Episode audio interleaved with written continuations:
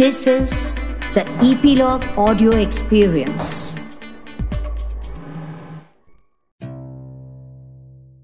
नमस्कार मी रीमा सदाशिव अमरापूरकर आणि epilogue media तुमच्यासाठी घेऊन आलो आहोत अरेबियन नाईट्स किंवा एक हजार एक रात्री ची ऑडिओ बुक मध्य पूर्वेतल्या या लोककथांमध्ये गुंफण आहे मानवी नात्यांची आणि अद्भुत चमत्कारिक घटनांची. चला तर मग निघूयात या अद्भुत सफरीवर. दररोज संध्याकाळी नवीन स्त्रीशी लग्न करायचं आणि सकाळी तिचं मुंडकं छाटायचं. असं केलं म्हणजे बायकोपासून व्यभिचार व्हायचा नाही. आपल्या आधीच्या बायकोच्या व्यभिचारी वागण्यामुळे शहारियार बादशाने हा निर्णय घेतला. त्याने आपल्या मुख्य वजीराला आज्ञा केली की सेनापतीची मुलगी मला बायको करण्याकरता घेऊन यावी. वजीराने त्याप्रमाणे केल्यावर बादशहाने रात्रभर तिला आपल्या महालात ठेवून सकाळी वध करण्याकरता तिला वजीराच्या स्वाधीन केली. वजीराला बादशहाचे असले हुकूम बजावण्याचा मनातून फार त्रास होत असे. परंतु बापडा करतो काय? त्याने धनी सांगेल ते डोळे झाकून करण्याचे काम पत्करले होते. त्यामुळे सर्व हुकूम त्यास मान्य करावे लागत. दुसऱ्या दिवशी त्याने एका छोटेखानी सरदाराची मुलगी बादशहास बायको करण्यास आणली आणि तिचाही तिसऱ्या दिवशी सकाळी वध केला. यानंतर त्याने एका सुखवस्तू गृहस्थाची कन्या आणली. सारांश काय? त्या शहरात रोज एका कन्येचे संध्याकाळी बादशहाशी लग्न होई व रोज सकाळी एका स्त्रीचा वध होई. असा क्रम सुरू झाला. या क्रूर कृत्याची बातमी चोहोकडे पसरल्यावर शहरातील सर्व लोकांची पाचावर धारण बसली. जिकडे जावे तिकडे शोकाचा रडण्याचा स्वर ऐकू येऊ लागला. कुठे पाहावे तर बाप कन्येविषयी रडत बसलाय. कुठे आई मुलगी मेल्याबद्दल आक्रोश करते आहे. कुठे आपल्या मुलीवर पाळी येईल या धाकानं लोक चिंताग्रस्त व दुःखी होऊन बसलेत. असा सर्वत्र एकच हाहाकार व आक्रोश उसळला आणि इतके दिवस सर्व लोक बादशहाचे गुण गात व त्यास दुवा देत असत ते जाऊन त्या सर्वांच्या तोंडून त्याला शिव्या व शाप येऊ लागले. बायकोचे दररोज डोके छाटण्याचे काम मुख्य वजिराकडे होते. ते काम करण्याचा त्याला फार त्रास होत होता. त्या वजीराला दोन मुली होत्या. मोठीचे नाव शाहजादी आणि धाकटीचे नाव दिनारजादी होते. दुसरी फारच गुणी होती. पण पहिली जी शाहजादी ही मोठी धीट व समयोचित भाषण करणारी अशी होती.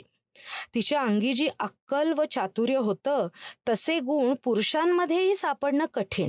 इतकं असूनही तिच्या अंगी दुसरे गुणही पुष्कळ. आणि अलौकिक होते. तिने पुष्कळ ग्रंथ वाचले होते. तिची स्मृती फारच उत्तम होती.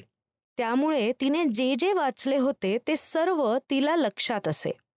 तिने अभ्यास करून वैद्यक इतिहास व दुसरी शास्त्रे यांची माहिती करून घेतली होती. तसंच गायन वादन नृत्य वगैरे कलातही ती फारच प्रवीण होती. कविता करण्याविषयी तर त्यावेळच्या मोठमोठ्या कवींना सुद्धा तिची बरोबरी होत नव्हती. इतके असून तिचे रूप असे होते की पाहिले असता पुरुषाने आपले देहभानच विसरून जावे. आणि या सर्व गुणात विशेष गुण हा होता की ती आचरणाने फारच पवित्र व सुशील होती. वजिराचा या कन्येवर फारच लोभ होता आणि तीही त्या लोभास योग्य होती. ते दोघे एक दिवस बोलत बसले होते. शाहजादी आपल्या बापाला म्हणाली बाबा माझे आपणापाशी मागणे आहे. ते आपण मला कृपा करून दिले पाहिजे. वजीराने उत्तर दिले बेटा तुझे मागणे योग्य आणि रीतीचे असल्यास मी नाही म्हणणार नाही. मुलगी म्हणाली बाबा ही गोष्ट योग्य आहे. याविषयी तर शंकाच नाही. आणि मी आपणाजवळ कोणत्या हेतूने मागणे मागते आहे हे आपणास समजल्यावर आपणही माझे मागणे अयोग्य आहे असे अजिबात म्हणणार नाही अशी माझी पक्की खात्री आहे. या शहरातल्या लोकांवर बादशहाने जो जुलूम चालवला आहे तो बंद करून हजारो आयांना आपल्या लेकींविषयी जो हृदरोग लागला आहे तो नाहीसा करावा असं माझ्या मनात आहे. वजीर बोलला बेटा तुझा उद्देश तर फारच योग्य व तारीफ करण्यासारखा आहे खरा पण मला वाटते हा अनर्थ बंद होणं अशक्य आहे. बरं तू कोणत्या उपायाने हा उद्देश सिद्धीस नेणार आहे ते तरी सांग. शहजादी म्हणाली बाबा पाचशहास लग्नाकरिता रोज नवीन स्त्री देण्याचं काम तुमच्याकडे आहे. तर राणीपणाचा मान मला प्राप्त होईल असं आपण करावं. अशी आपल्या पायांशी माझी विनंती आहे. हे तिचे बोलणे ऐकून वजीर फारच चकित झाला आणि म्हणाला मुली तुला काय वेळ लागलाय की काय? तू मला अशी गोष्ट विचारतेसच कशी? एक बायको फक्त एक रात्र ठेवून दुसऱ्या दिवशी सकाळी तिचं डोकं फोडायचं अशी बादशहाने शपथपूर्वक प्रतिज्ञा केली आहे ती तुला ठाऊक आहे ना? या तुझ्या अविचारी परोपकारी बुद्धीनं तू कोणत्या अनर्थात पडशील याचा नीट विचार कर. हे ऐकून त्या सुशील कन्येनं उत्तर दिलं बाबा रागवू नका.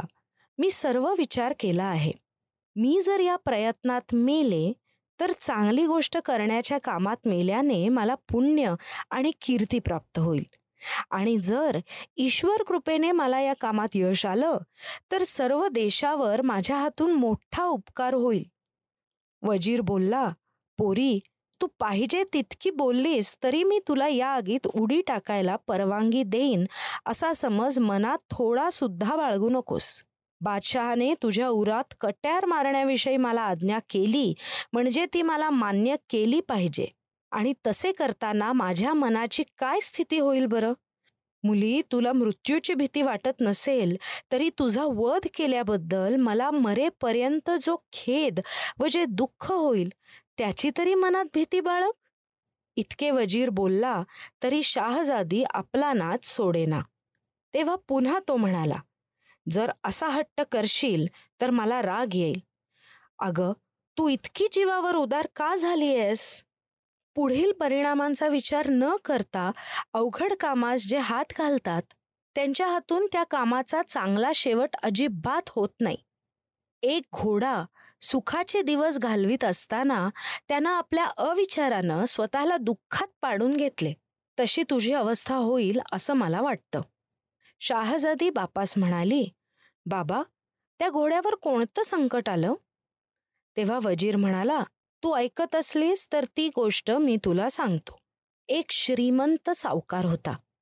त्याच्या पुष्कळ वाड्या होत्या.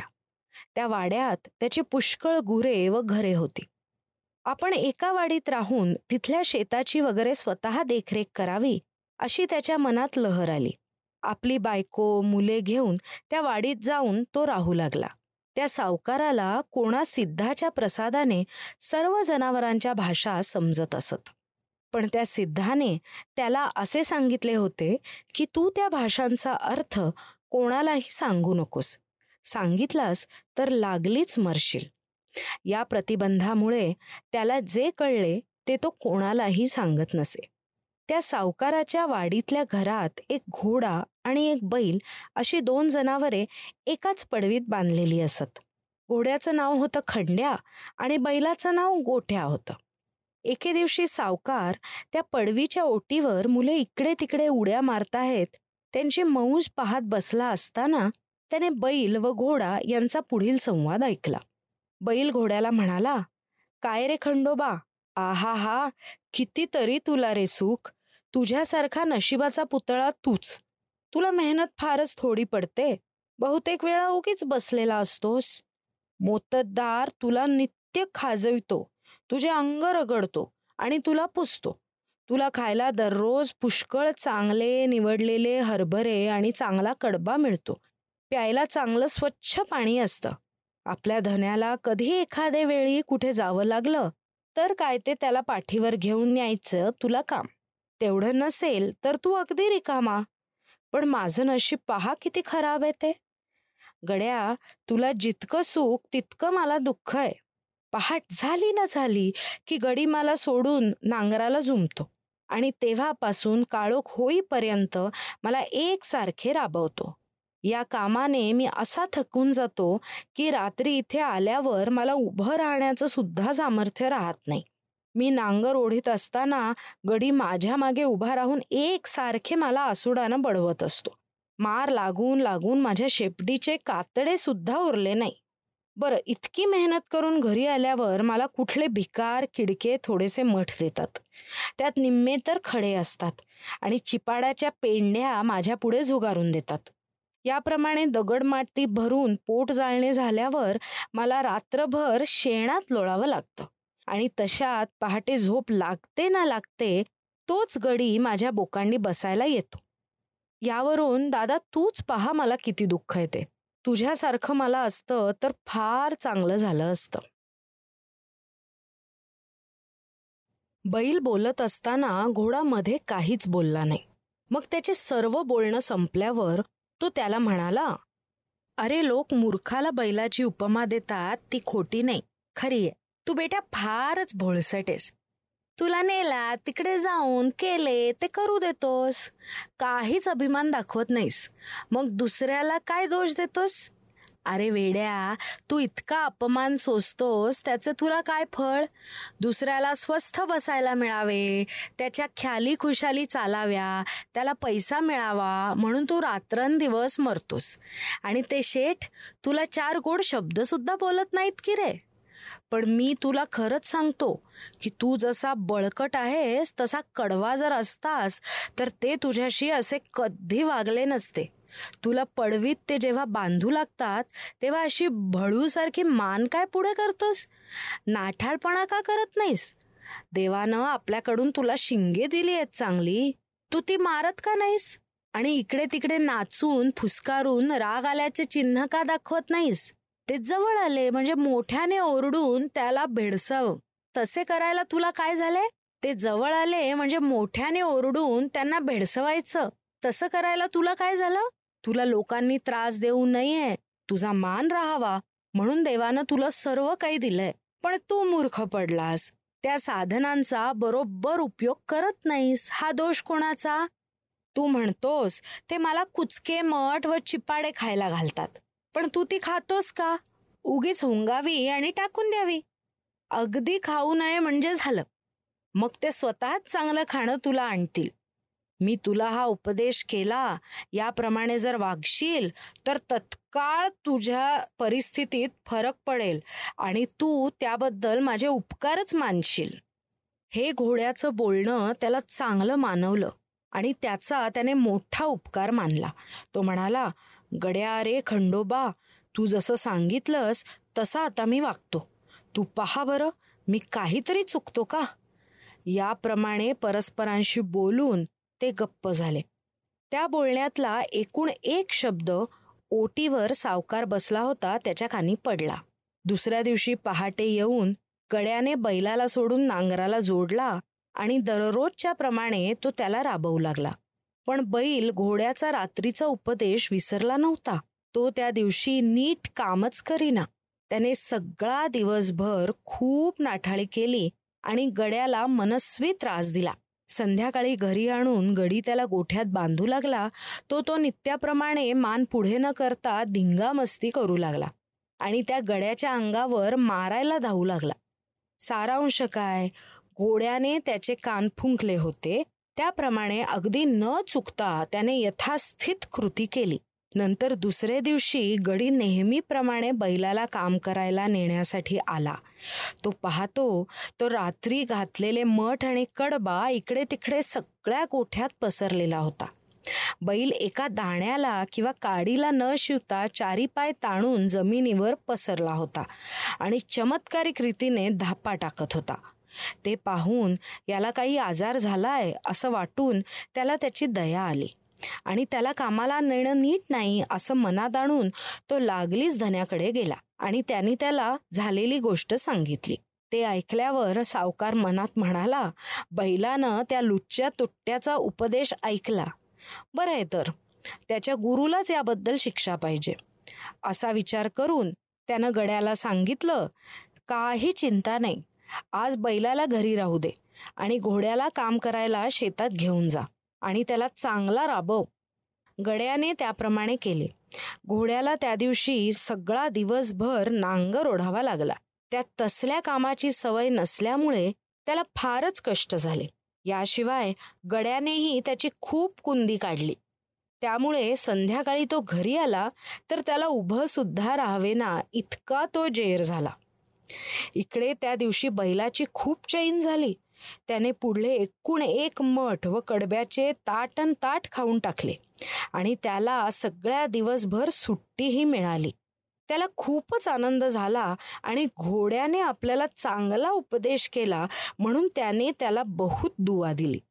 संध्याकाळी घोडा परत आल्यावर त्याची स्तुती करून त्याच्याशी तो गोड गोड बोलू लागला. पण तो आपल्या मनात म्हणू लागला की मी हा सर्व अनर्थ आपल्या मूर्खपणाने आपल्या अंगावर घेतला. मी चांगला सुखाने काळ घालवीत होतो. मला सर्व अनुकूल होतं आणि जे पाहिजे ते मला मिळत होतं. मी जर मूर्खपणा केला नसता तर माझी अशी अवस्था झाली असती का? मी या बैलाला उपदेश केला हा माझाच अपराध आहे. तर आता या संकटातून निघण्याची जर काही युक्ती नाही काढली तर माझी गत धड राहील असं दिसत नाही. असा स्वतःशी विचार करत असताना त्याला शीण येऊन तो एकाकी जमिनीवर मेल्यासारखा पडला. इतकी गोष्ट सांगून वजीर शहजादीज म्हणाला मुली तू त्या घोड्यासारखं करतेस या वेड्या दयेने तू स्वतःला संकटात मात्र पाडून घेशील. दुसरं काही व्हायचं नाही. तर आता माझं ऐकून शांत हो आणि मृत्यूच्या घरी नेणाऱ्या मसलतीत शिरू नकोस. शाहजादी म्हणाली बाबा तुम्ही जो दृष्टांत दिलात त्याच्या योगानं माझा निश्चय फिरला नाही. मला तुम्ही बादशहाची राणी करेपर्यंत मी तुमचा पिच्छा सोडणार नाही. ती आग्रह करते असे पाहून वजीर म्हणाला बरं आहे तर. मला वाटतं की तू ज्या अर्थी असा हट्टच करतेयस त्या अर्थी मघा सांगितलेल्या सावकारानं आपल्या बायकोला केले तसे मला तुला केले पाहिजे असे दिसते. शाहजादीने ते काय? असे विचारल्यावरून वजीर गोष्ट पुढे सांगू लागला.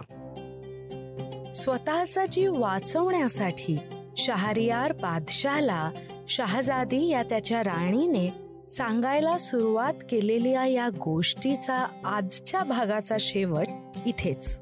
यानंतर आपण लवकरच पुढचा भाग काय आहे आणि ही गोष्ट पुढे कशी चालू राहते हे ऐकणार आहोत. आमचा हा शो तुम्ही इपिलॉग मीडिया वेबसाईटवर किंवा तुमच्या आवडत्या पॉडकास्ट ॲपवर जसं की Jio Saavn Apple Google podcast Castbox Spotify Hubhopper या सगळ्यावर ऐकू शकता. आणि हो आमचा हा शो सबस्क्राईब करायला अजिबात विसरू नका हा. आणि सोशल मीडियावर ज्या वेळेला याबद्दल लिहाल त्यावेळेला ॲट इपिलॉग मीडिया असं आम्हाला टॅगसुद्धा नक्की करा. आणि जर तुम्ही ॲपल पॉडकास्ट ऐकत असाल तर आम्हाला रेट करायला अजिबात विसरू नका. म्हणजे इतरांनाही कळेल की ही गोष्ट ऐकताना कशी मजा येते ते. धन्यवाद.